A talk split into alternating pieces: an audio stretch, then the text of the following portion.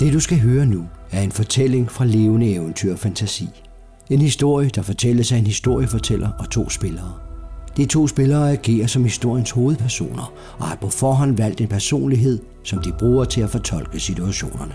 Spillerne har ingen anelse om, hvad de kommer til at opleve og må improvisere, mens historiefortælleren reagerer på hovedpersonernes handlinger. Ingen ved, hvordan historien udvikler sig, og ingen ved, hvordan den vil slutte, før den er fortalt. I historien benyttes terningerul til at afgøre, om hovedpersonerne har den nødvendige viden, eller er i stand til at gennemføre fysiske udfordringer, og må derfor også improvisere, når terningerullene ikke rækker. Fortællingerne foregår i eventyrsverdenen Valhæl, der er udviklet af mange hundrede spillere gennem mange årtier. Velkommen til levende eventyr og fantasi. Heksefeber. En left podcast med Linda Udby som Lucia og Rasmus Malling som Salvatore. Episode 1.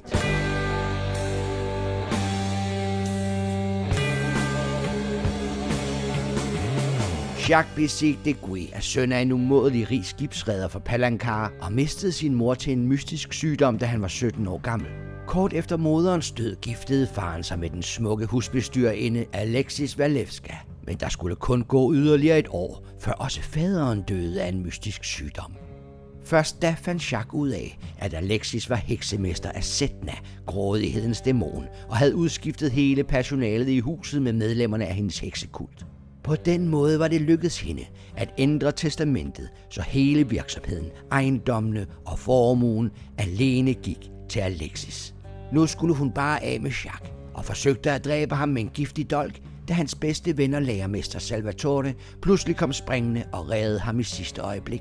Desværre ramte kniven Salvatore, der døde af giften, mens Jacques bare foregav, at han var død. Alexis fik den begge smidt i havnen og etablerede historien, at han havde taget sit eget liv i sorg over forældrenes død. Men Jacques var ikke død. I flere timer baksede han med både at få ham selv og Salvatore til land et andet sted, hvor han iklædte sig i Salvatores tøj og påtog sig navnet Salvatore. I sin søgen efter hævn drog han til Jernport og blev uddannet karnefix som 20-årig. De første mange år som karnefix rejste han med den ældre og erfarne karnefix Karlheim, der tog ham under sin vinge.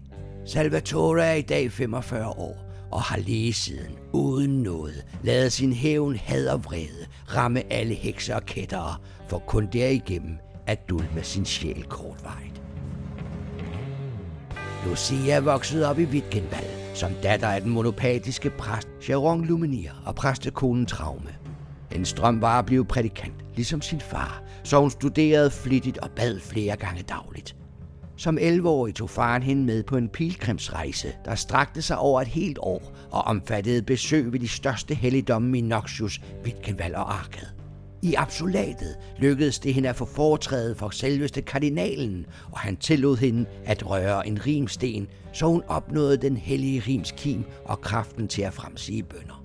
Men da de vendte hjem, opdagede de, at moren havde ændret sig på den tid, de havde været borte, og gården var misligeholdt. Nu tilbragte hun det meste af sin tid i sengen, mens faren blev som nyforelsket og oplevede intense drømme, hvor gudinden befalede ham at forkaste det evige liv til fordel for drømmen. Men hvor faren var blind af kærlighed, indså Lucia, at moderen var blevet heks af Sile, drømmenes dæmon. Derfor rejste hun til biskoppen, der påkaldte karnefekserne Karlheim og Salvatore, der fangede hendes mor og sendte hende i fængsel. Lucias far forsøgte at hænge sig selv af skam, men blev reddet af Lucia. Dog havde han allerede hængt så længe, at han havde mistet førligheden og dele af forstanden. Nu blev det Lucias mission at jage alle hekse, rykke dem op som ukrudt, indtil alle sjæle var frie til at modtage gudindens velsignelse. Som 17-årig drog hun derfor til Jernport, hvor hun afsvor rimskimen for at modtage skyggesejlet og blive Carnifex under hendes mentor, Carnifex Karlheim. I dag er Lucia 33 år og har det sidste halve år slået følgeskab med Carnifexen Salvatore. På ordre fra inkvisitoren af Jernport er karnefekserne Salvatore og Lucia sendt til Wittgenwald for at afhente nogle efterladenskaber fra deres gamle lærermester og mentor, Karnefeks Karlheim. De skal til hovedstaden Ulan, og der mødes med chefen for efterretningstjenesten, Agentia.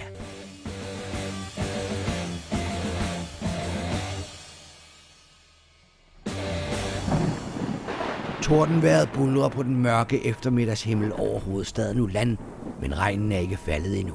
Efter aftale med efterretningschefen Jakob Spiker er I mødt op på den gamle kirkegård og står nu mellem tilgroede gravstene og skæbnesvanger statuer under en række skyggefulde græntræer. Har vi fået en øh, beskrivelse af ham her, Jakob? I har set et billede af ham i avisen, og I kan tydeligt genkende ham blandt begravelsesgæsterne. Han står ved siden af den unge enke, der står med bøjet hoved og hulker. Jeg vil sige, jeg tror, det er ham herren, der står dernede. Nej. Gæsterne, der er samlet omkring graven, synes at udstråle en akt som alvor, som stod de på vagt. Seks mænd og kvinder iført jakkesæt mørke frakker og med strenge udtryk. Sig mig, hører de alle sammen til i efterretningstjenesten eller hvad? Jeg synes, de ser sådan lidt... Nå, det ligner sådan nogen. Har de øresnegle på? De har radioer og er diskret bevæbnet. Efterretningstjeneste.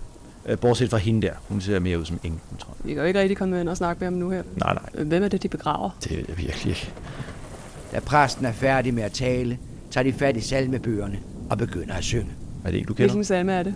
De synger salmen, vi er samlet om din kiste, og I kan høre orlet i kirken spille med. Jeg står og nynner lidt med.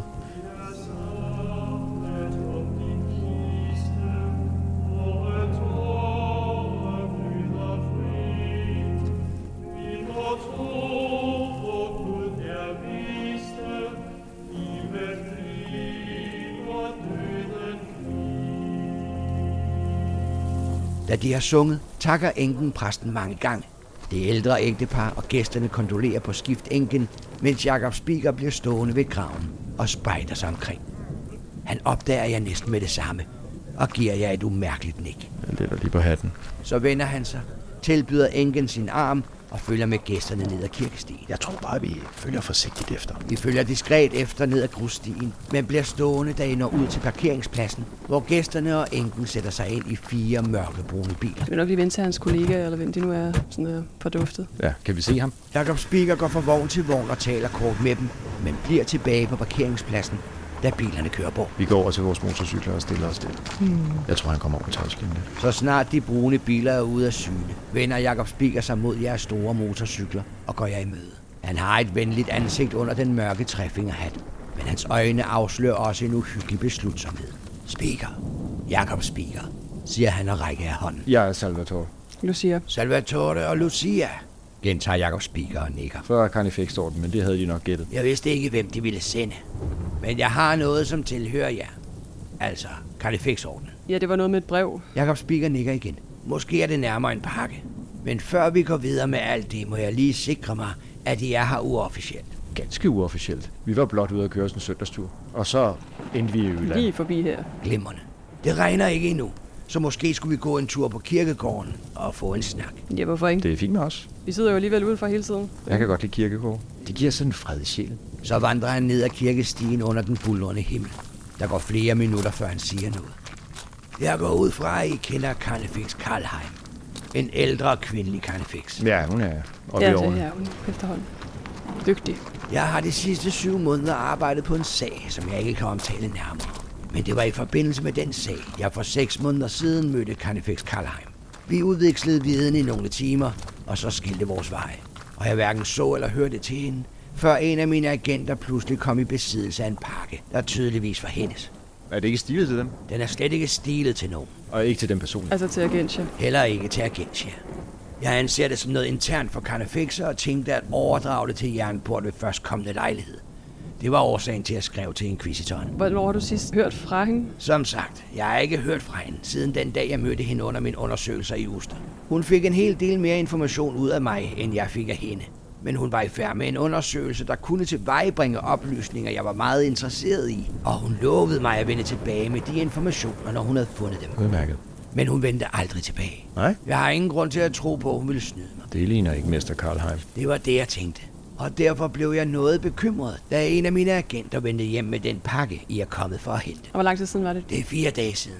Agenten havde naturligvis allerede undersøgt pakken. Og det var, da jeg så indholdet, jeg vidste, at det var Carnifex Karlheims notater. Jeg havde set hende sidde med dem, dengang vi mødtes. Men jeg har valgt ikke at læse dem, for ikke at komplicere tingene. Så vil de være nødt til at handle på det, der stod i det. Og det er ikke sikkert, at de har lyst til det. Er det korrekt? Speaker nikker. Der er mange gode grunde til, at jeg ikke skal blandes ind i en Carnifex undersøgelser. Og netop derfor kontaktede jeg Jernport med det samme. Ja. Ja, og nu er vi her, og spændingen stiger. Hvad, mm, altså, øh, må vi se det her brev, eller... Naturligvis. Jeg har den på mig. Er det det rigtige sted at fortælle os omkring disse... For at sige det lige ud, er den nye republikanske regering ikke bedste venner med jernport. Nej, det... Jeres fremtoning er jo ikke ligefrem diskret. Det har det med at vække en del opsigt. Og derfor bad jeg jer om at møde mig her, netop fordi dette er et godt diskret sted. Vi ved udmærket godt, at... Øh... Vi godt kan skabe lidt på styr. Netop. Jakob Spiker nikker. Agens jer er en efterretningstjeneste. For os gælder det modsatte. Om ikke at vække opsigt. Jeg takker for jeres forståelse. Så tager han hånden ind i inderlommen og trækker et stykke læder frem, der er foldet omkring en del løse papirer. Hvad det er, det brevet? Det er brevet, papirerne eller pakken, jeg talte om. Den tilhører uden tvivl Carnifex Karlheim. Min agent fandt den i en lille by ved navn Klitgav. Kletgav? Og ligesom sygen. Speaker nikker. Ja, ligesom søen. Den har I naturligvis hørt om. Ja, vi så jo skiltene på vejen. Epidemien blev opkaldt efter den lille by, fordi det var der, man fandt de første tilfælde af smitte. Oh. Hvordan spreder den her sygdom sig? Kletgavssygen var en frygtelig epidemi, der brød ud i Nysne sidste år 1219. Den spredte sig gennem luften og smittede på kort tid store dele af befolkningen. Men vær ikke bekymret. I dag har Sundhedsministeriet fuld kontrol over situationen. For fem måneder siden blev der udviklet en vaccine, som nu gives til hele befolkningen. Sandsynligheden for at blive smittet i dag er meget lille, og skulle det ske, så kan vi helbrede dig. Mm. Ja, interessant. Jeg vil gerne hjælpe jer, da jeg også er interesseret i at finde Karlheim. Eller i det mindste afsløre hendes skæbne. Men det er begrænset, hvad jeg kan gøre, og det bliver i alle tilfælde uofficielt. Det er helt fint. Uofficielt, øh, det er vi vant til. Her er min valid. Så kan I kontakte mig via teleskriptum. Men forvent ikke svar med det samme, når I skriver. Så vi skal ikke kunne regne med, at vi bare kan få fat i dem sådan. Jeg er en travl mand. Det var interessant at møde jer.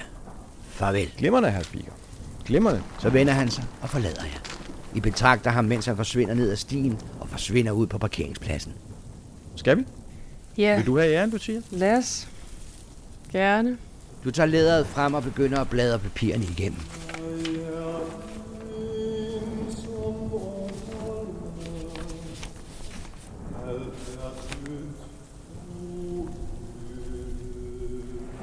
Jeg vil sige, det øh, er mere et sæt noter end det okay. Okay. brev.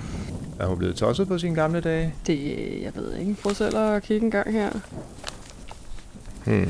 Hævn. Jeg må hævne deres død. Og de døde karnefikser. De døde Karnis fikser. I genkender håndskriften med det samme.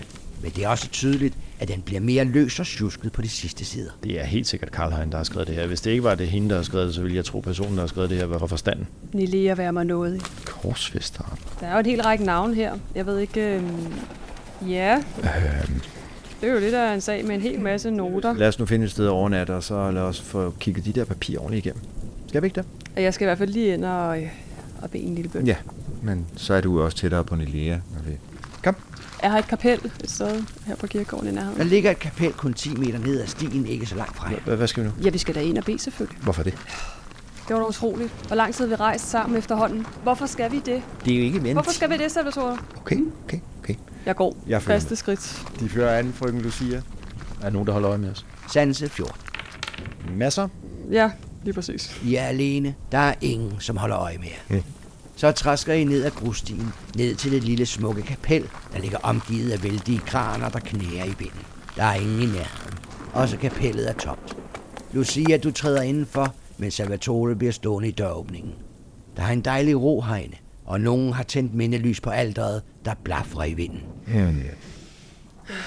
Nå ja, det er jo ikke første gang, vi overnatter sådan et sted. Det er jo ikke beregnet til at sove i, det ved du også godt. Ja, ja. Jeg vender mig bort fra Salvatore. Jeg kan bryde mig ikke om, at han ser mine arme.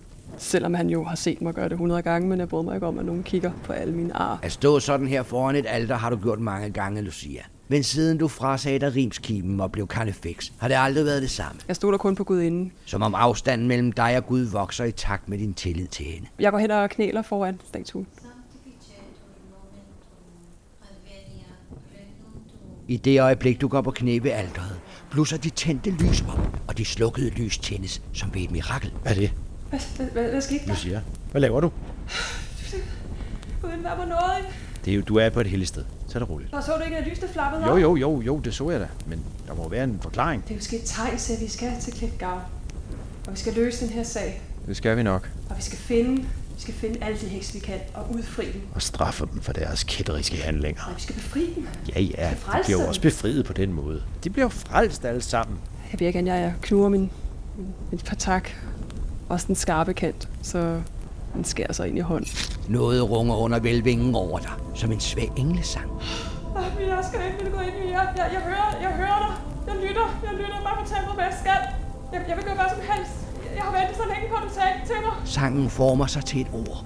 Måske et guddommeligt ord. Et ord. Et ord. Hvad er det for et ord? Hvilket ord? Men der slår en vind ind for døren, der puster flammerne ud i sterinlysene, og stemmen under velvingen forstår. Det var der næsten. Jeg hørte det næsten. Åh, Hvad var ordet?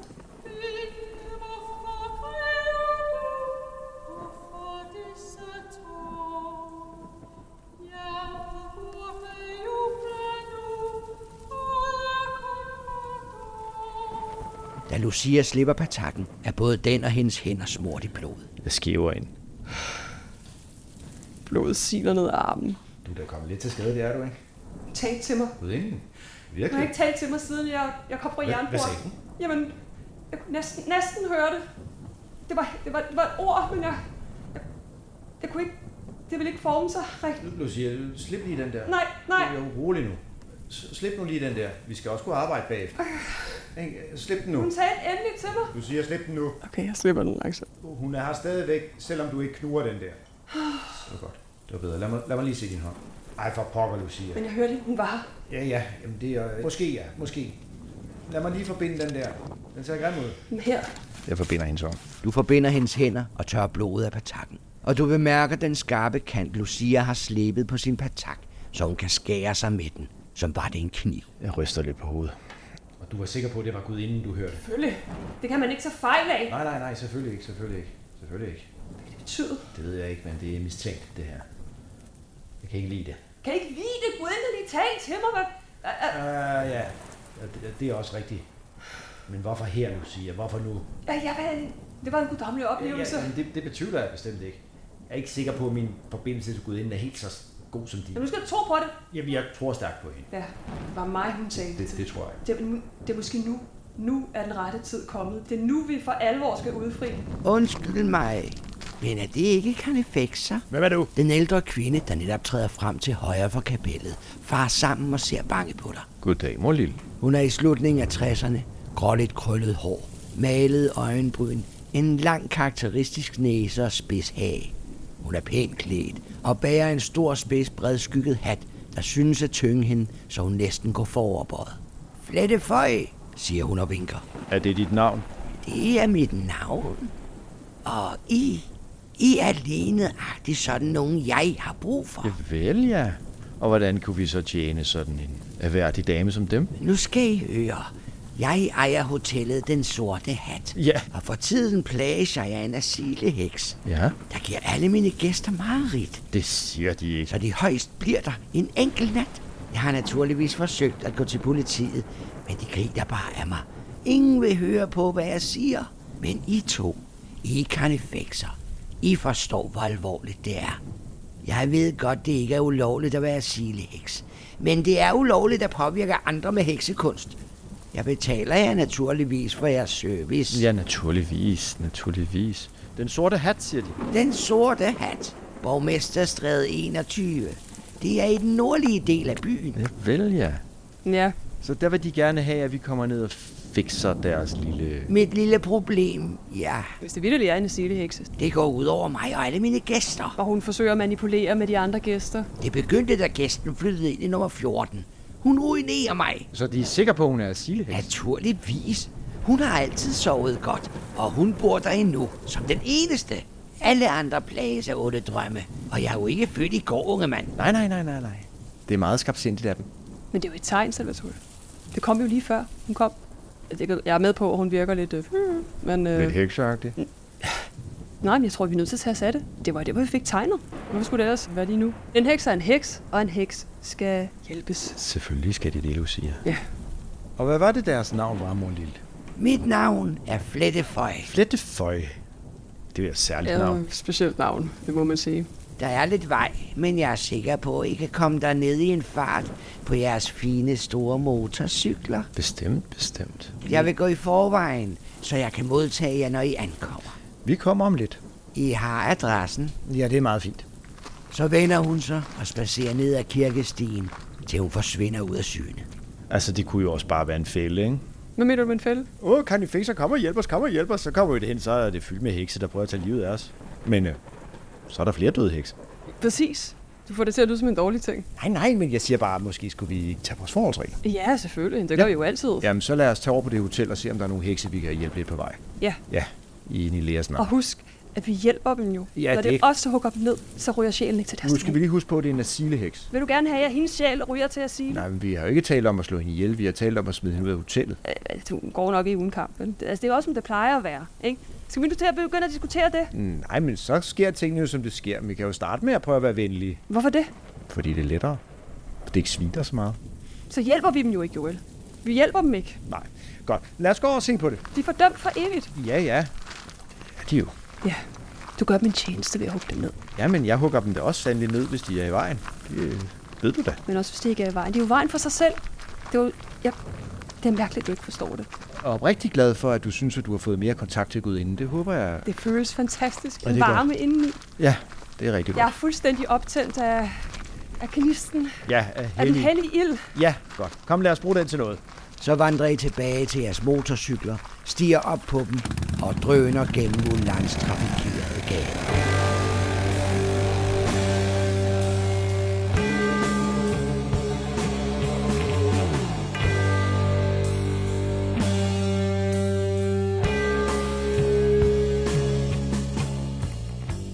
Himlen er næsten sort af tordenskyer. Blege lyn blitzer med jævne mellemrum gaderne i den dunkle belysning. Hotel Den Sorte Hat har til hus i en gammel bygning med røde murstensmure, store vinduesfag og højrykket grønt kovertag. Hold da op. Det er da pænt hotel, det her, var. Og de alle sammen havde meget. Jeg kan ikke lade være med at synes, det er en lille smule mærkeligt, at hende der, hun har sådan et hotel. Så du, hvordan hun så ud? Det der, det er jo et stort pænt hotel. Og, nå, lad os gå ind og kigge. Var det var hendes hotel? Ja, lad os nu I se. standser op og parkerer foran indgangen, og her tættere på kan I se det tydelige slid bygningen bærer præg af. Kom nu. Ja. Hey. Nileas lys. Ja, lad os nu se, hvad der foregår. Hoveddøren er gjort af mahogni med store glasruder, hvor hotellets navn er indgraveret.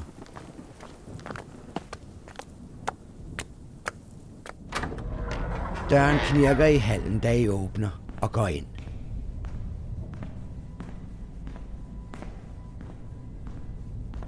Hun havde i hvert fald ret. Der er ikke nogen gæster. Undtagen på værelse 14, var det ikke, man sagde? Hvis jeg så to carnifexer parkere foran mit hotel, så tror jeg også, jeg ville smutte. Lad os gå ind og se dem. Indenfor mærker I straks stedets fordums storhed, men bemærker også det tydelige forfald. Gulvet er af brunt marmor, receptionen er mehoni og messing, har stille, og hotellet virker forladt.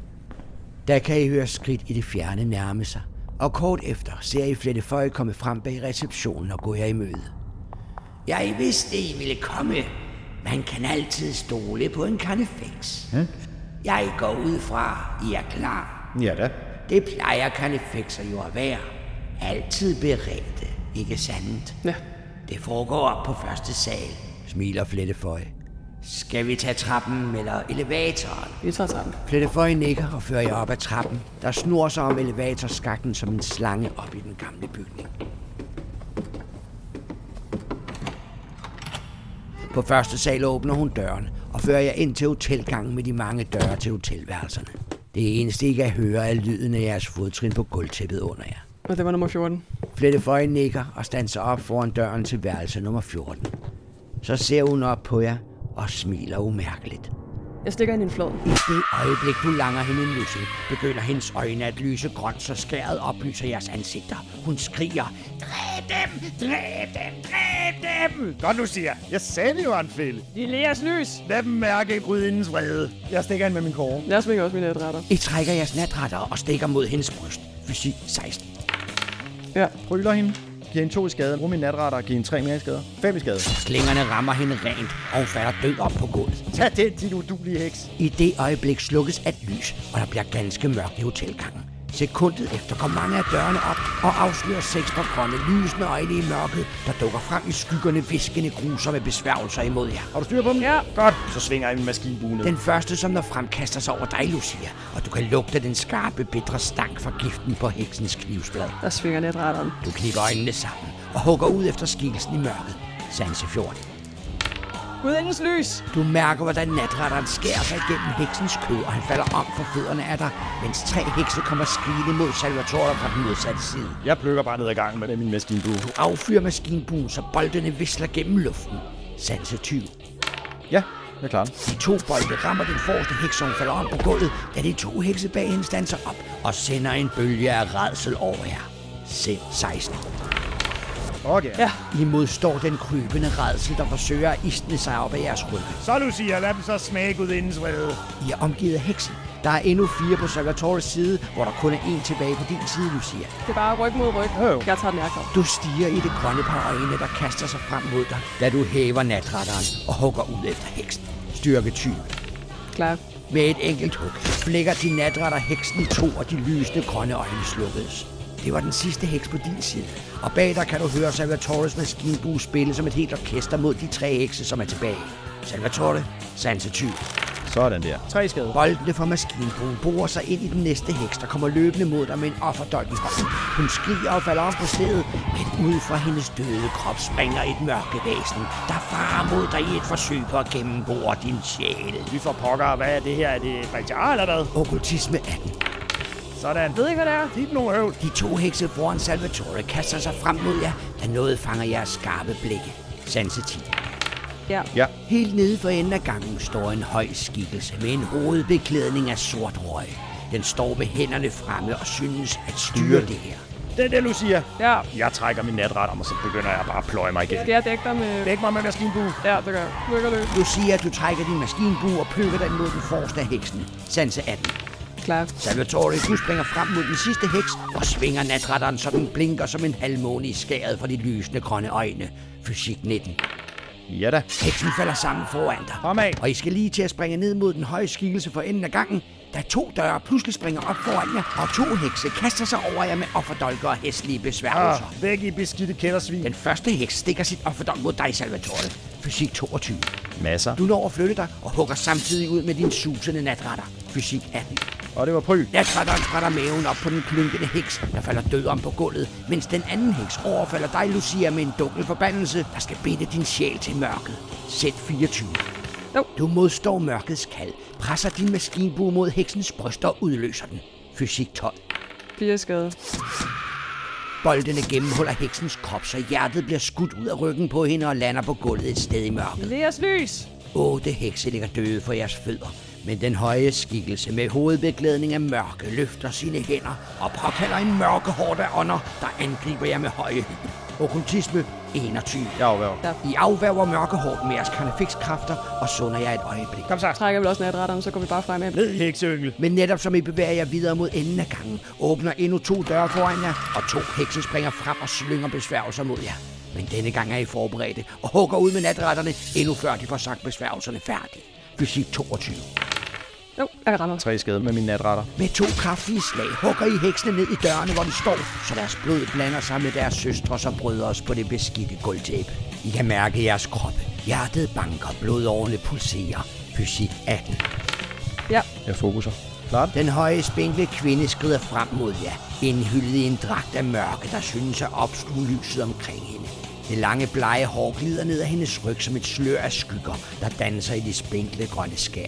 Hun er tydeligvis heksemester af Bajar. Så din beskidte heks. Så nåede I endelig frem. Det kan du tro. Hendes ansigt er blegt og forførende med skarpe træk, der fremhæver hendes aristokratiske skønhed.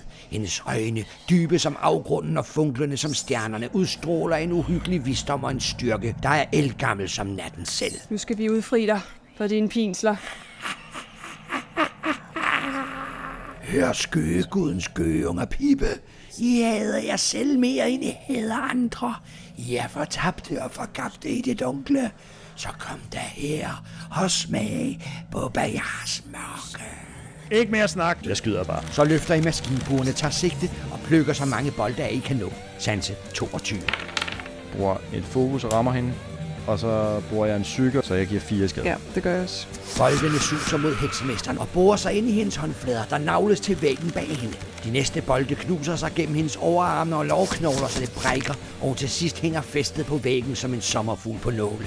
Smerten gennemsyrer hendes krop, og et øjeblik vivler hendes øjne. Udfri hende. Ja, er det så bare af med knuppen? Eller skal vi øh, få hende til at erkende, hvad hun har gjort? Det synes jeg, vi skal. Det er nu. Det var en heksemester. Ja, ja, det er nu, vi skal det. Men pas nu på. Hun er ikke øh, helt at spøge med. Kend din søn, heks. Ellers kan du aldrig nogensinde blive udfriet. Du kan aldrig blive frelst. Jeres frihed er tvangen, jeres lykke er elendighed, men min herre gør mig fri. Mørket gør os fri. Den eneste sande herre, det er gudinden. Hellige er skøernes gud, de fortabte moder, skriger heksemesteren, og så brækker hun sig ud over jer i kaskader af opkast og blod. Satan.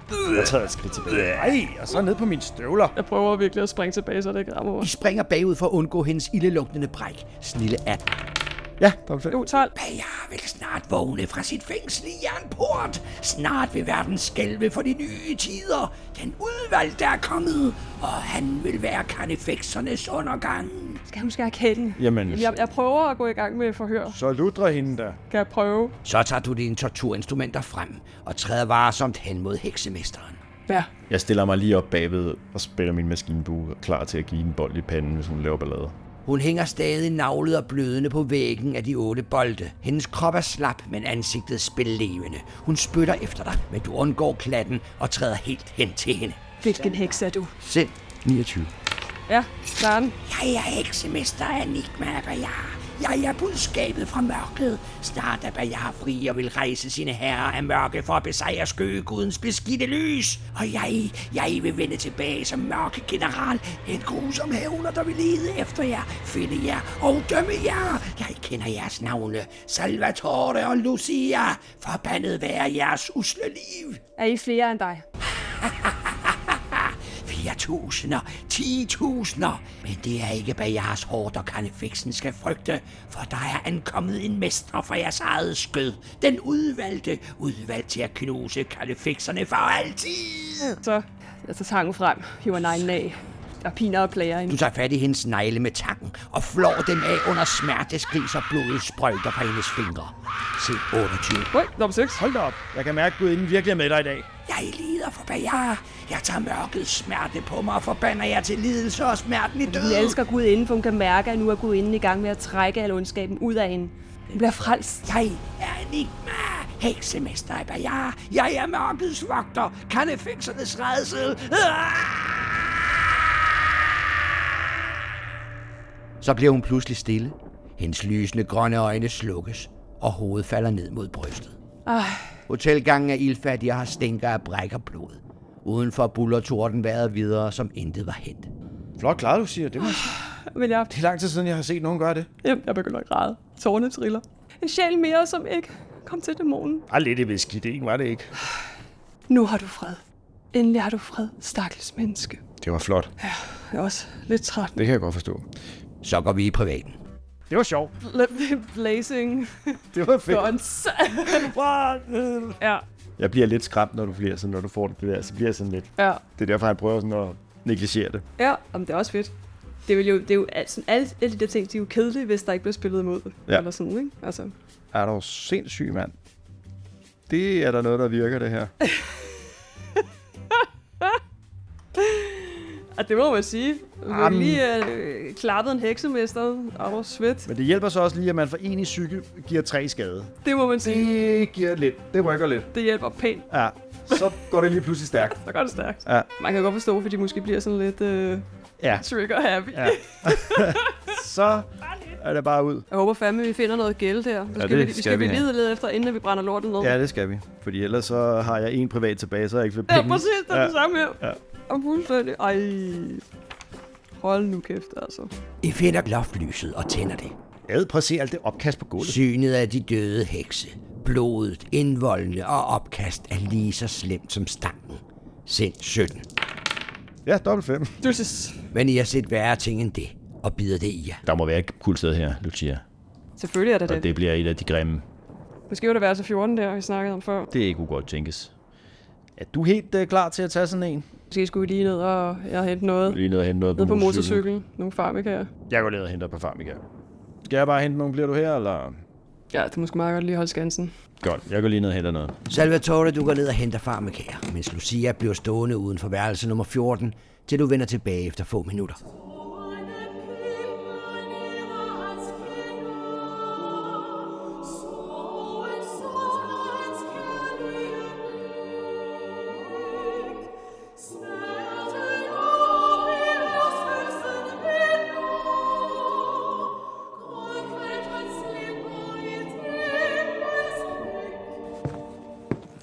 Har du stinol med? Ja, jeg giver dig dit farmaka, du skal bruge. Nu I ser hotellet nærmere an, får I en klar fornemmelse af, at stedet her ikke er et hotel i den forstand. Der har i alle tilfælde ikke været overnattende gæster meget længe. Men ikke på grund af asyl. Nej, på grund af Bajar. på grund af... Du, øh, Lucia, tror du ikke, vi skal krudte det her ned? Jo, der er altså ingen grund til det her hotel, jeg har mere vel. Det er bare fuld af alt muligt livskab. Først så skal vi altså lige se, om der er nogle penge. Jeg går ikke uden at have fået betaling for det her lortejob. I står stadig ude foran værelse nummer 14. Jeg går ind og kigger. Værelset bag døren ligner mere et kontor end et kuldsted. Der er reoler med bogføringsmapper, skrivebord med skrivemaskine og et pengeskab i hjørnet. Godt, jamen der har du din betaling. Det er et pengeskab. Altså, jeg kan ikke få et pengeskab op. Vi kan da prøve. Ja. Selvom jeg godt ved, at øh, det var noget, I begge to sprang over på skolen. Lad os se på det. Jeg går ind og kigger. Det kan være, det står åbent. Pengeskabet er aflåst, men det er en gammel model og burde ikke være så vanskelig at få op på den ene eller anden måde. Vi prøver at få det op. I griber jeres værktøj og roder ved låsemekanismen. Teknologi 14. Åh, 10. Jeg skal Skub lige. slags op, når jeg er 8, så det er to skub. Ja, det er da også hos mig.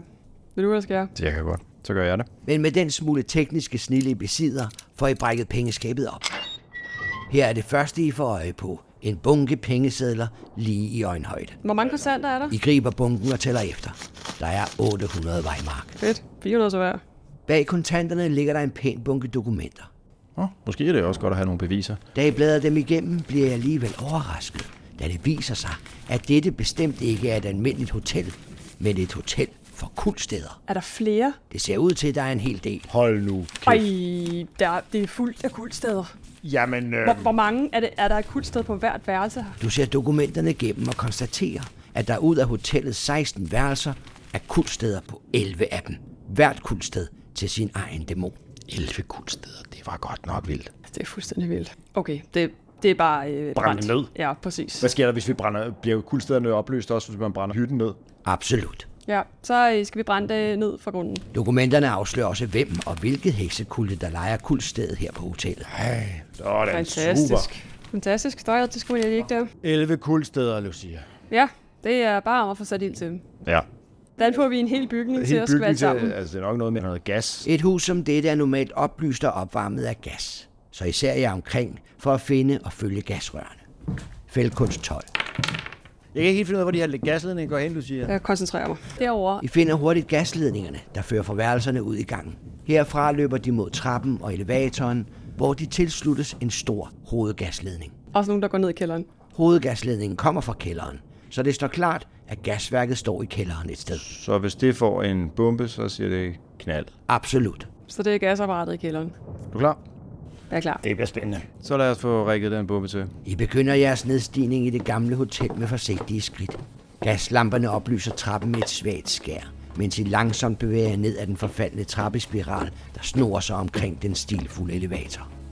Hvert skridt I træder på knirker og knager under jeres vægt, og da I når ned i kælderetagen og træder ud på det krakelerede betongulv, bliver luften tung af fugt og støv. Har flere døre, men de står alle åbne, og I må tage en lommelygte frem for at kunne se noget. Ja, kan vi se følge gasledningerne? Kælderen er et labyrintisk netværk af smuldrede vægge og korridorer, hvor morbrukker og affald ligger spredt rundt omkring. Men ved at følge gasledningerne finder I snart frem til gasværket. Det står som et dystert monument i kælderen, omgivet af rør og ventiler, der snor sig som åre rundt i rummet. Godt. Så Ja, lad os få rækket til. og hvordan øh, laver vi lige med tidsindstilling, og jeg ved ikke. Jeg tror ikke, der skal så meget til. I nærmer jer forsigtigt og begynder at undersøge gasværket, mens lommelygterne kaster skæve skygger på de rustne overflader. Teknologi 7. Ja, Med en blanding af spænding og lettelse finder I hurtigt de steder, hvor springladningerne har størst effekt. Så ligger I gitylstængerne på plads, og indstiller urene. Hvor lang tid skal vi have for at komme ud? Hvor lang tid tror du, der kommer ind? Jeg ved ikke, tager øh, to-tre minutter. Det er jo rigeligt. Vi skal bare op ad trappen. Men så sker der lige noget. Skal vi give en fem? Så giv den fem. I sætter fire gitylstænger og sætter urene til at udløse dem om 5 minutter. Så lad os se at komme ud. Så vender I hurtigt om på hælen og spurter op fra kælderen og ud af bygningen. Fysik 15. Ja.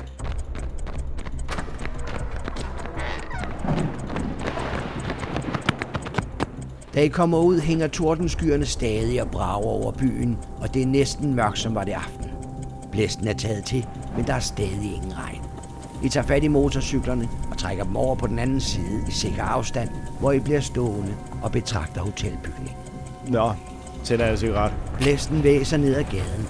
I stedet i det fjerne lyder trafikkens hæftige lyde. Tordenen buller over jeres hoveder, og pludselig lyder et brag fra hotellets kælder. Og i samme nu smadrer samtlige vinduer, der stikflammer står ud af bygningen til alle sider. Der lyder endnu et brag, og så et til. Og så tager ilden for alvor fat i den gamle bygning, så sort røg, støv og sod vivler ud over det hele. Hold da op. I det fjerne kan I høre sirenerne fra de røde hjelme nærme sig. Det var da Sådan, så det var så hurtigt. Det må man sige. Det var 11 i en. Sådan. Godt Godt arbejde. gået, ja, godt det var da arbejde. vel i hvert fald uh, gudindens vrede, de fik at føle der. Skal det jo være, måske var det det. Måske var det det, jeg fik tegnet til at sige, at det her, der var hele 11 guldsteder et sted. Det var Det var meget. noget af en gevinst, Ikke? det må jeg sige. Skal vi ikke øh, fortrække? Jeg tror, han bliver lidt... Jo. Træk sådan om lidt. Roligt sætter I jer op på motorcyklerne, starter dem og kører bort ned ad gaden med det brændende hotel i baggrunden.